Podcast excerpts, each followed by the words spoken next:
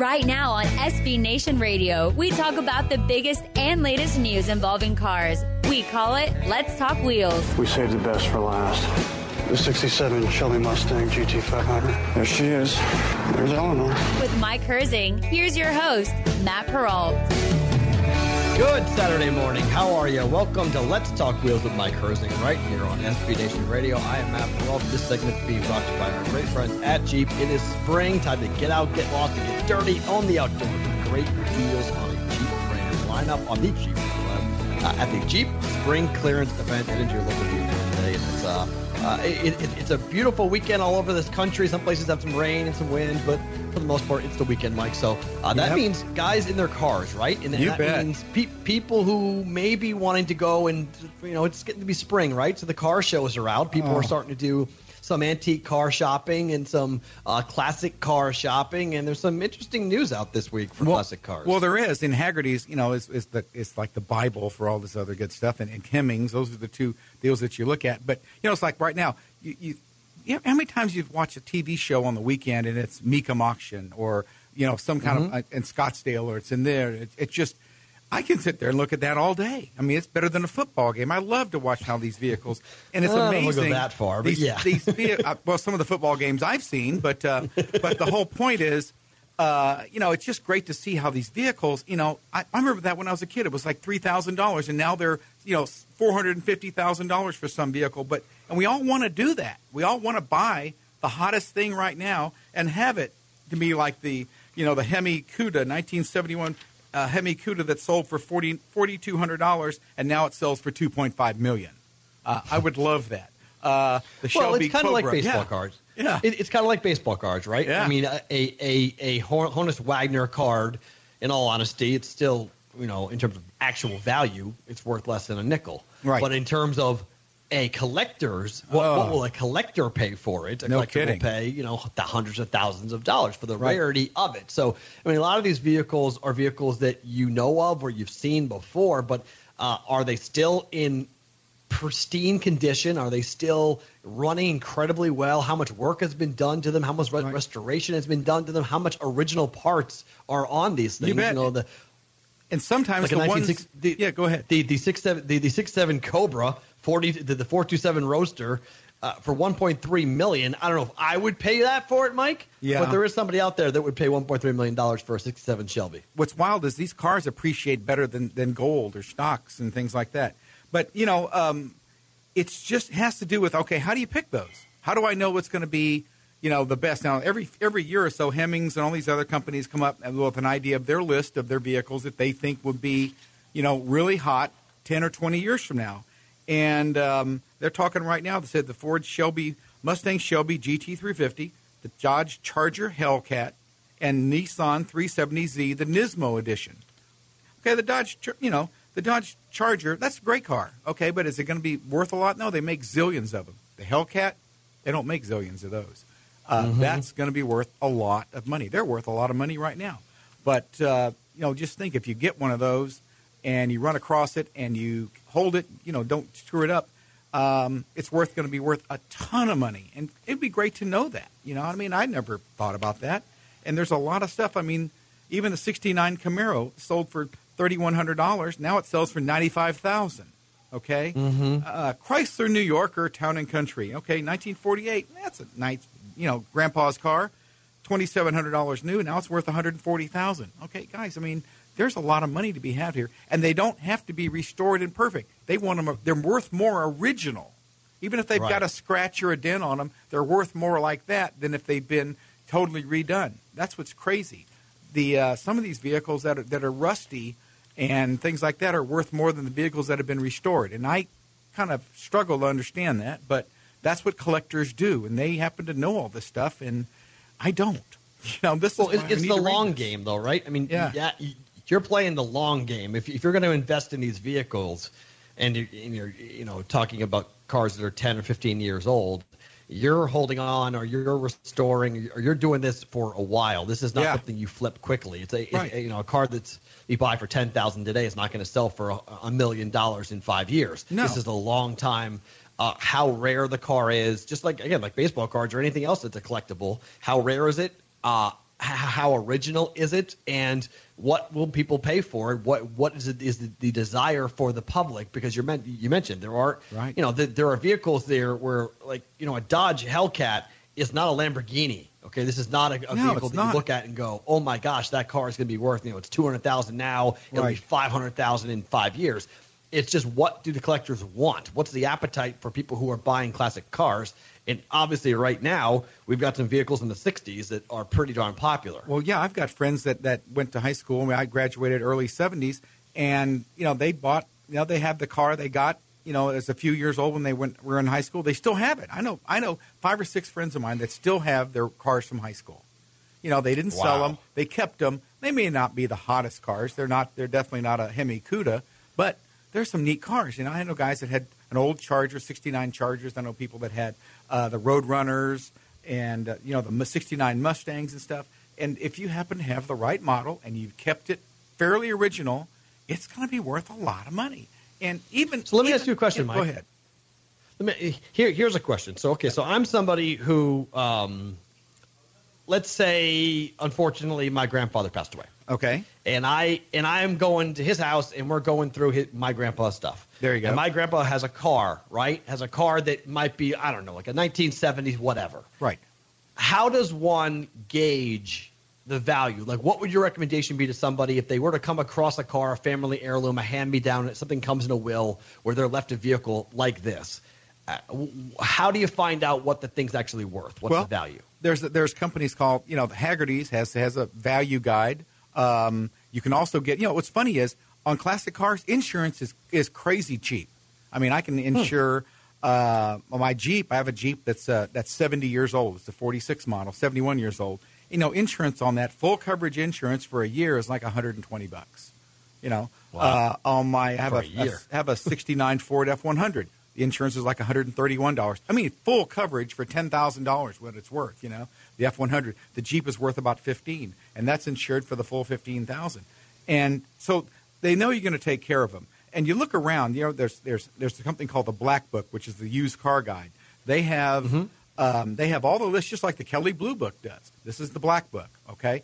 You can look in everywhere. Your insurance man will help you. You can also get the car appraised. There are appraisals folks all over in every city in the nation. Okay, I've got a friend of mine in San Antonio that does appraisals all the time, and he's went to school for it. He learns exactly. He's probably an old fart like me, but he's really enjoys doing appraisals. And they do, they spend a couple $100 and you get a really nice appraisal, and you can use that to help sell your vehicle. You can also sell it at. There's a lot of dealerships that are out there that only handle used cars that are classics. Okay, they're not handle new cars. They only handle old classics, and that's all they sell. There used to be one around here called the Toy Store, and there used to, there's always some kind of really cool shopper out there that has nothing but hot rods and classic cars, and those guys know what it's worth. And in one part of the country, like in California, it might be worth more than it would be in Maine. And just depends on the area, but it's great. So what's the advice? What advice would you give to somebody? And obviously, it's hypothetical, and we're not talking about an actual car here, but in terms of when to sell, everyone always is kind of curious as to when do they actually, if they're going to sell, how do you find the maximum value? How do you find them in the point you should be selling a vehicle? Well, is there one? Awesome. But it depends on actually if you want. A lot of these people, and I know a lot of, I'm probably had 100 or 200 people with classic cars, okay? And I have 3 of them myself. And, it kind of go, you hate to, they're like, you want to covet them. You just love them. You want to, you just love these things. But there is a point that you need to sell them, okay, or you want to get something else. Go to the car clubs, see how it is in your area, find out the value of it, and put it up on the market. eBay is an awesome place. I bought my Jeep on eBay several years ago. They have great, and it's a good setup. And with PayPal, you don't get screwed, and it's a good deal. I had them ship my Jeep over to me. I got a killer deal on it. But that person was ready to sell it, and I was ready to buy it, and then I'm restoring it and things like that. But that's the best way. Just get on the line. Do a little research and then find out, keep an eye on it. Every couple months, just go ahead and check and see if the value's jumped or dropped. It won't ever drop, really. But a lot of times it'll jump, and it's going to be a really good jump. Very, very cool. All right, Mike, we got a lot to come out in the program today. We're going to talk to Nick Kappa from Ram Trucks. We're going to get into some customization packages and some new news coming out from the Ram Truck folks. We'll do that. We got our automotive reviews coming up in the next segment, and then our question and answer will hit you as well. So we got a lot more to come. It's a Saturday morning, and that means it's Let's Talk Wheels with Mike Herzing right here on SB Nation Radio.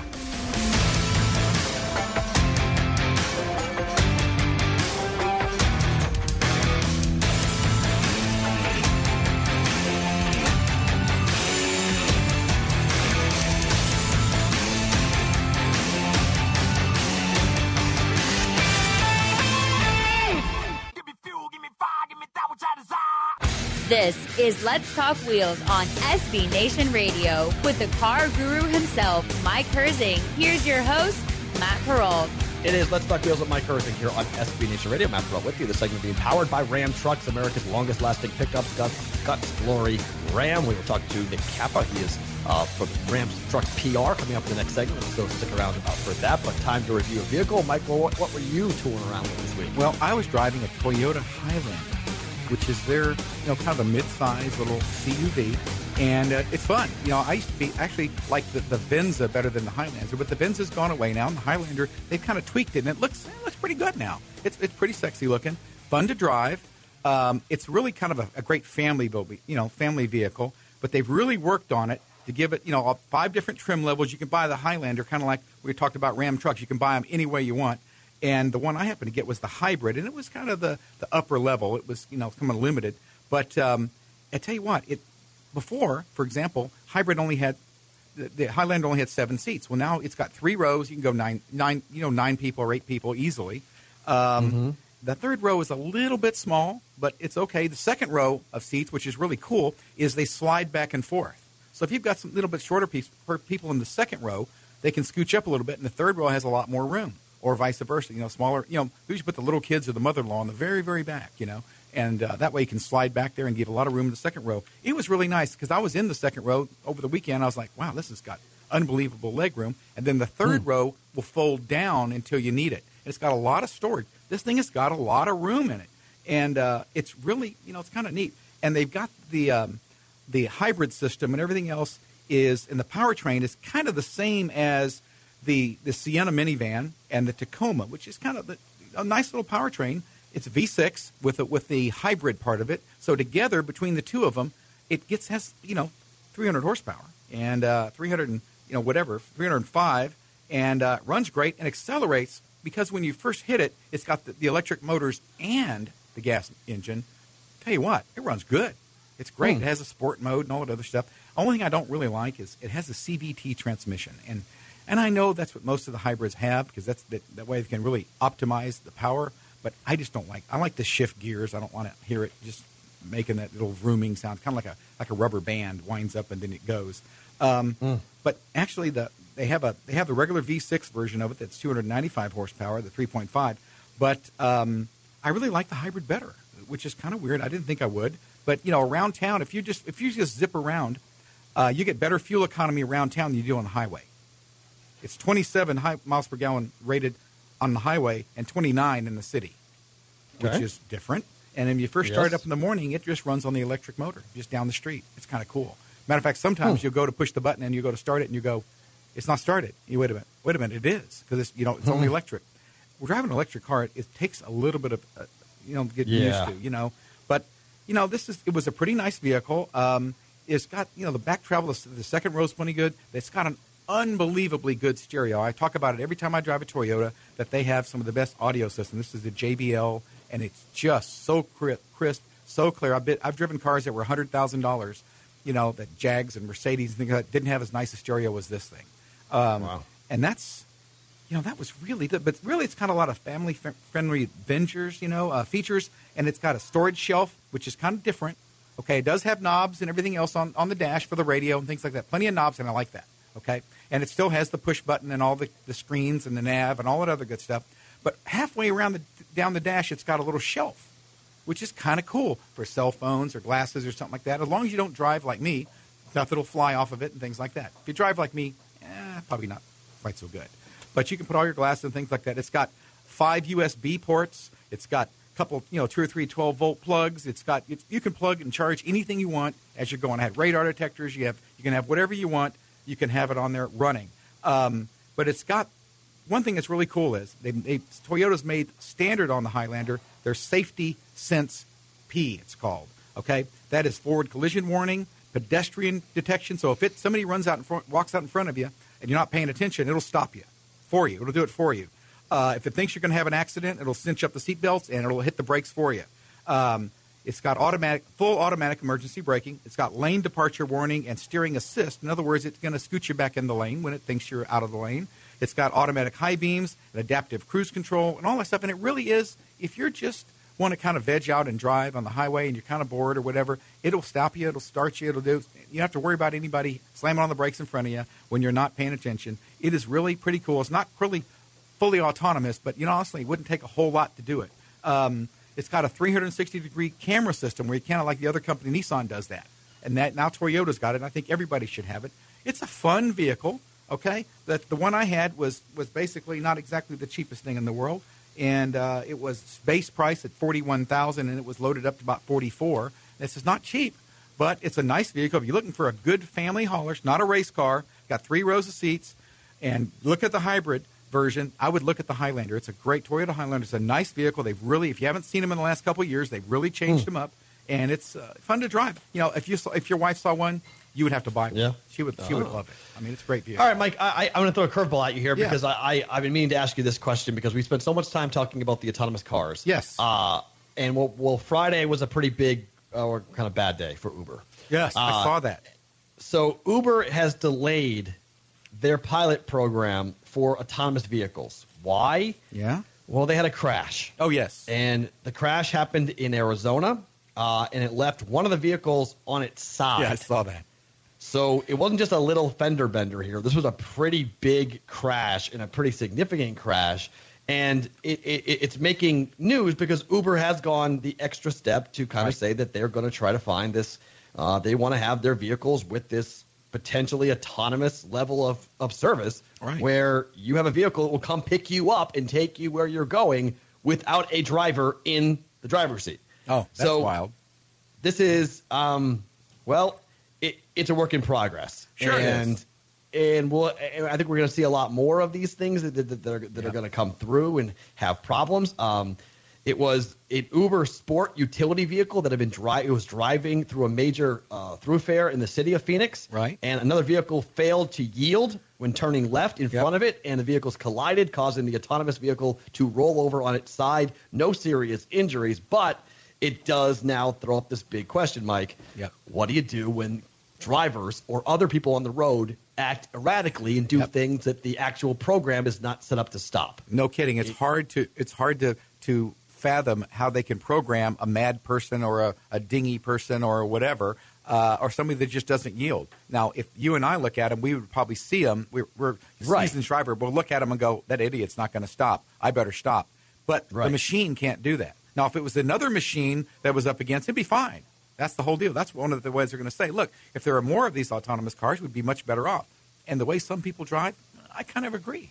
But I mean, to have the control, They've got these pilot programs going on in Phoenix, Pittsburgh, and San Francisco. So they have paused all 3 of them right now. They're saying that they might be able to pick back up in Pittsburgh and San Francisco at some point once they get some research done. But the operations in Arizona are unlikely to resume until a gigantic full investigation goes into this as to what exactly happened. Because, and look, this is public safety, right? I mean, you have these vehicles that are out there on the road, and if they're not fully tested, you are putting people's lives in jeopardy. Right. So I don't blame Phoenix for saying, whoa, whoa, whoa. Yeah, but also don't forget, the more they have these kind of things come up, the more they can program it in. So you'll have everything. They need to probably go in and make sure that thing couldn't have done anything. Now, it could have been a thing that you and I would have screwed up, too. We wouldn't have seen it. I wasn't there. Right. You know what I mean? And, and if that's true, then let's rock, okay? But if it's not, and they really did something wrong, let's find a way to make it so they can anticipate stupid people. There you go. I would agree. All right, next, Nick Kappa is going to join us, talk a little Ram trucks with us on Let's Talk Bills with Mike Herson here on SB Nation Radio.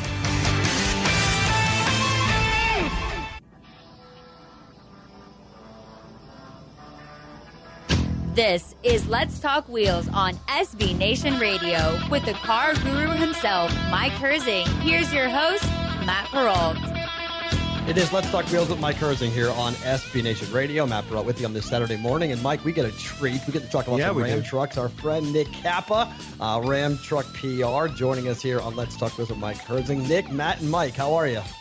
Matt and Mike, what's happening, guys? Let's talk some trucks. Oh, let's do it. Tell you what, you've got some new items out. You know, they're specialty trucks, and this is kind of the Jim Morrison trait, and I love it. Yeah, so the whole idea is a factory custom look. It's something about truck owners, they really like a unique-looking truck, and dealers love to put in the front of the lot. So recently we did a Stinger Yellow. We did an Ignition Orange Sport.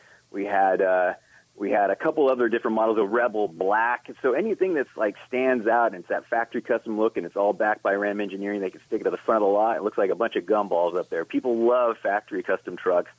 And anything we can do from the exterior with 22-inch wheels to the interior with colored stitching on black leather that matches the exterior colors and the body-colored fascias and such and the dual exhaust, it gives that look and it gives you a unique look for trucks, and people like that. Well, you know it's good when you see Chevrolet trying to copy it when they have these special one-off models and things like that. But the best thing about the Ram doing it, and Jeep did it when Jim was over there, is that it's factory warranty. Everything is you can, if you have a problem with it, you have an accident, somebody wants to match the paint, the stitching, the wheels, whatever, you can get it all from the dealer. That's the best part.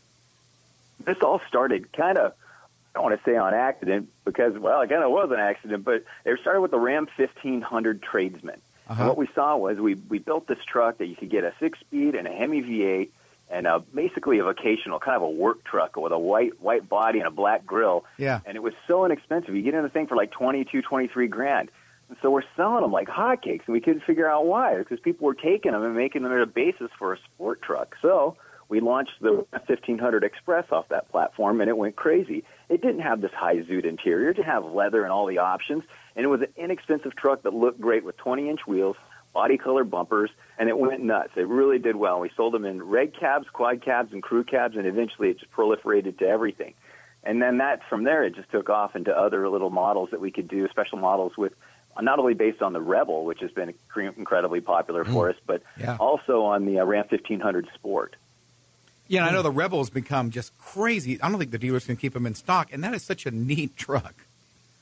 Yeah, the goal on that was people really like the off-road look, and you get 33-inch tires, factory air suspension with a factory lift, you get a Hemi V8, and the truck's like $43,000. So, I mean, it's really hard to beat something that's got all those features in it with a custom interior, and right off the bat, it's all backed by Ram Trucks Engineering. Yeah, go ahead, Matt. Well, yeah, Nick, in terms of how you guys determine what to do and when to do it, I mean, what type of research goes into that? How do you know what to design? I mean, how do you gear these types of trucks towards your audience? Well, right now, Ram's the leader as far as off-road truck options. We've got the Rebel. We've got a 2,500 3/4-ton off-road package. We've got, of course, the King of the Hill, the leader of all, the Ram Power Wagon. Nothing beats that when it comes to off-road. And if you can think about it, how many vehicles end up down a dirt road next to a favorite fishing spot, on a farm, out in the middle of a field? It's almost always a truck. So as far as miles driven, and the volume of the vehicles that go through the top spot and how many vehicles are sold in the United States, nothing does it more than pickup trucks. So it really makes sense on the off-road side for us to offer something that's pretty dedicated in the half-ton with the Ram 1500, the 3/4-ton with the 2500 off-road package, and, of course, as I said, the King of the Hill, the Power Wagon. On the other side of things, if you're thinking like more of an urban-type truck and something's factory custom, if you go to any kind of the auto aftermarket supply place, you're going to find that people are buying things mostly for pickup trucks. They love their Jeeps, too. Don't get me wrong. Aftermarket for Jeep is incredible. But for pickup trucks, it's tough to beat it. So if you can launch a vehicle that gives them that unique look right off the bat and they don't have to change anything, the interior is custom, the exterior is custom. Heck, we offer 22-inch wheels stock, which is pretty incredible on the Sport. Yeah, you guys were the first ones to come out with 20. Everybody else had 16s and 17s, and you guys go ahead and jump all the way to 20. That was a long time ago. Ram's always been pretty innovative when it came to design. Yeah, and I think if you look back at the 1994 truck when we first came with that sloped hood the way we did it with the drop down into the fenders, people love that truck, and we've stayed true to that and made changes and you have to pull that lever sometimes that not everybody's going to like it, but if you can do something that makes a difference in the way the truck looks, then that's what you got to do to make sure that the people that love your brand yeah. love Ram continue coming to you for. So we've done some things recently with the new grills on the Rebel and the new grills on the Limiteds and the Laramies trim levels, but it's the proliferation of the custom look. And we also had a night package recently that we had launched on the Ram 1500. Now it's available on the Ram 25 and 3500, the whole blacked-out look. People like the black wheels, the black grill, the black side steps, and the black interior, even if it's a white truck, kind of like a stormtrooper yeah. look. It's really popular. Do not say that to Matt because he loves everything black. He just loves vehicles like that. Well, we do have a black package on the Ram 1500 and the Ram 2500, and that thing looks great. You know, it's real funny. Everybody else has square trucks, and you have good-looking ones. Everybody has little wheels. You guys have big ones. You guys seem to jump on just you're such a – I think it's more nimble. The company's not some big staid vehicle like, you know, company like Ford, which is not talking bad about Ford, but if they come up with a different grill, 2 or 3 different grills like they have now, everybody's going, oh, wow, you guys reinvent the truck. I mean, if it's new and it's better, you're going to put it on your new truck. That's the best part about you guys. Yeah, if you've got a chance to meet some of the designers that go into it, I'll talk about Ryan Nagode. He's a chief interior designer for a Ram truck, and I swear the guy bleeds trucks and bleeds Ram. He's driving a brand-new Power Wagon right now, and it's black and white. And so he but if you go inside of the interior of, say, a Laramie Longhorn or a Limited truck, yep. and you take a deep breath, it smells like a brand-new baseball glove in there, and it's like there's nothing really anymore a luxury sedan has over a pickup truck in the high-end category. You can get a truck now, and a 3500 Cummins-powered 4x4 Ram 3500 for like $75,000, and then they go all the way down to $23,000. So there's nothing that occupies more trim levels, interior assignments, powertrain changes, body configurations than a pickup truck. Nothing out there. It's like the last great American standing segment. Well, you know, you're right because you can do anything with those things. And you know, of course, in Texas, where I'm based, I know the show goes everywhere, but in Texas, people use pickup trucks for, you know, daily drivers. And one of my favorite daily drivers is the Power Wagon. We always talk about that is the Big Daddy, and that's awesome. Right. There's some features that I don't think everybody recognizes that are on it. To get that truck into a situation where it's stuck and you're having a hard time getting out of it, you're pretty much destroying the whole body because it's going to take pretty much washing machine-sized boulders to stop that truck from continue going forward. And even then, you just unspool that 12,000-pound winch and yank yourself on out of it. But it's great for towing your buddies out, I'll tell you that. Well, you know, I first saw a Power Wagon at a dealership I worked at in the 70s, and the guy comes up he lived in Michigan, he moved down to Texas and to work at a dealership, and he had this Power Wagon. I said, what is that on the front? He goes, that's a plow. I plowed snow every weekend, you know, every other day and every morning and things like that and on weekends and all stuff. I said, you're kidding. He said he had like 250,000 miles on his vehicle, all plowing snow. And I said, well, you probably won't find that in Houston. That's not going to happen. So he ended up selling it, but it was selling the plow, but he kept the truck, and it was just like amazing. This thing was just, it's in great shape. You can't kill them. Yeah, what you will find in Texas, though, is somebody who's got to take that thing out in the middle of a flash flood to repair a fence. Yep. And he's going out by himself. That's the truck you want to go out in the middle of nowhere and get back, and it's all relying on you. It's the biggest tool in your toolbox, man. Front and rear lockers, a factory lift kit, factory 33-inch tires. That thing sits way off the ground. Anytime I go to pick up friends and such, and they're always asking me, how do people get in this truck? It is absolutely set with front and rear departure angles and ground clearance for that kind of environment. It's set up to get you back home, even if you have to unspool that winch. Wow. All right, Nick, if folks want to get more information on either these custom packages or on a Power Wagon or everything to do with Ram trucks, where can they find more info? Man, you got to get to ramtrucks.com, and there's actually some cool information there, not only a build-your-own site, but also a towing guide. So let's say you know what you want to tow and how much weight it is. You can actually build your truck around that and then go and see if it has the capability to do that and make changes to it in the option strategy to figure out what truck you're going to get. So back into it. That's a great idea. Matt, tell you what, we've had a great time with him. Nick, appreciate you showing up today. Guys, appreciate you having me. All right. That is Nick Kappa, the Ram Truck PR guru himself, joining us here on Let's Talk Wheels here on a Saturday morning. We have our question and answer segment, questions for you guys in the audience for Mr. Herzing. We'll do that next right here on SB Nation Radio.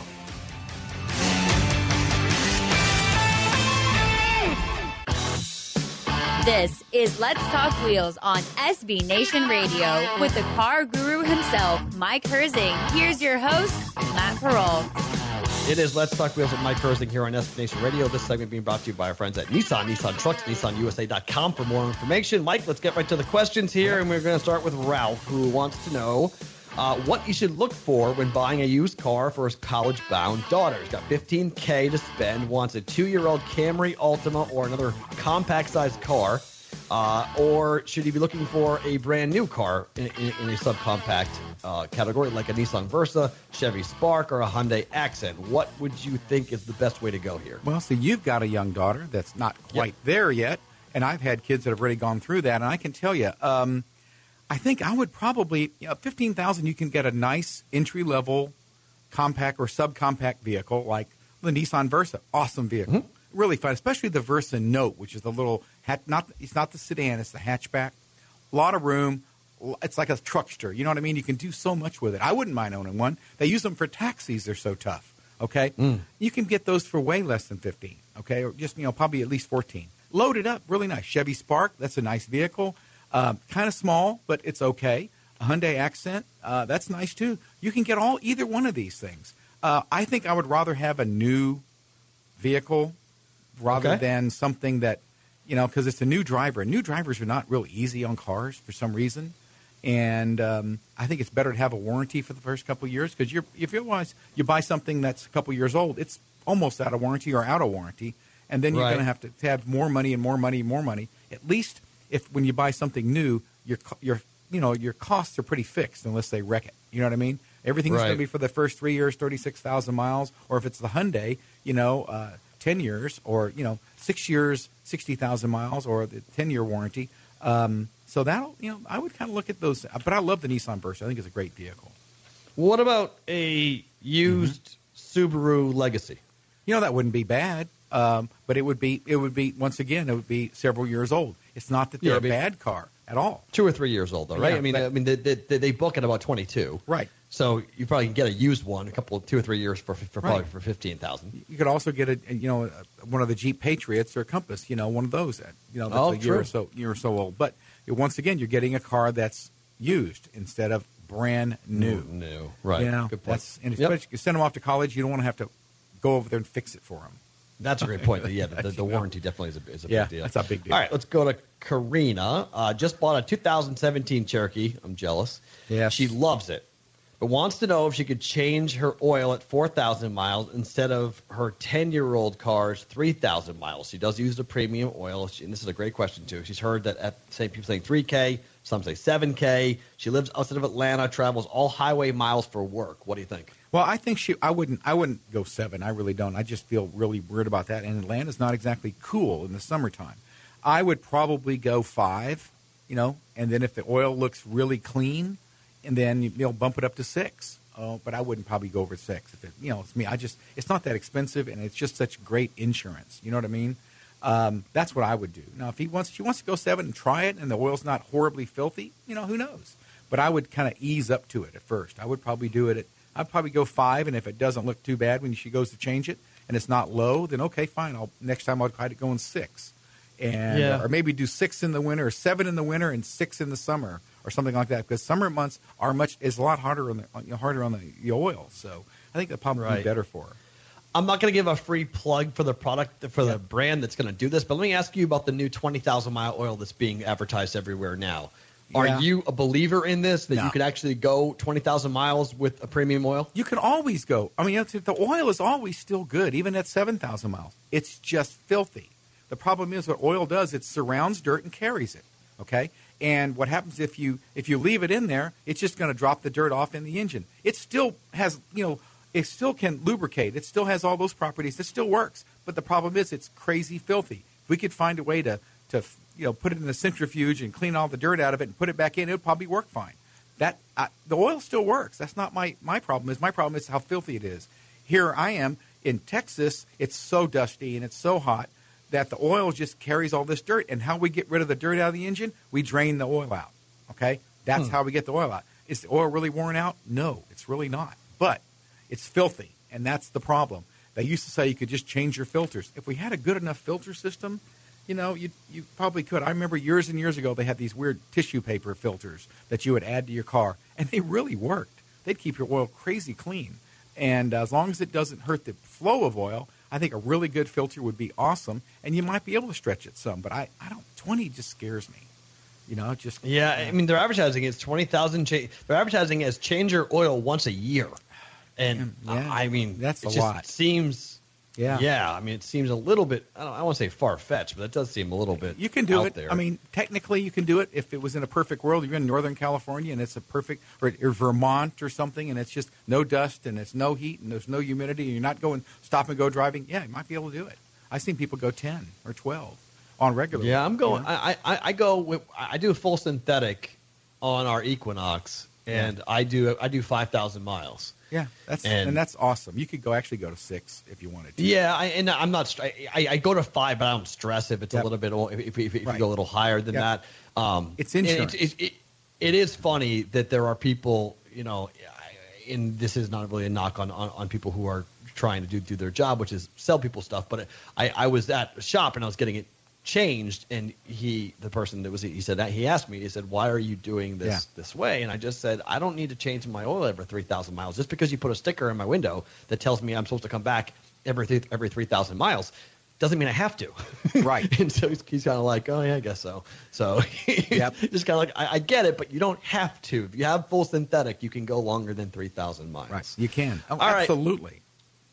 All right, you can go to letstalkwheels.com. You can send a note to Mike if you'd like to have your question answered next week on Let's Talk Wheels with Mike Herzing. You can also listen to full podcasts there as well from previous shows in case you missed any part of the program. Mr. Herzing, have a phenomenal week, my friend. You too, big guy. Have a good one.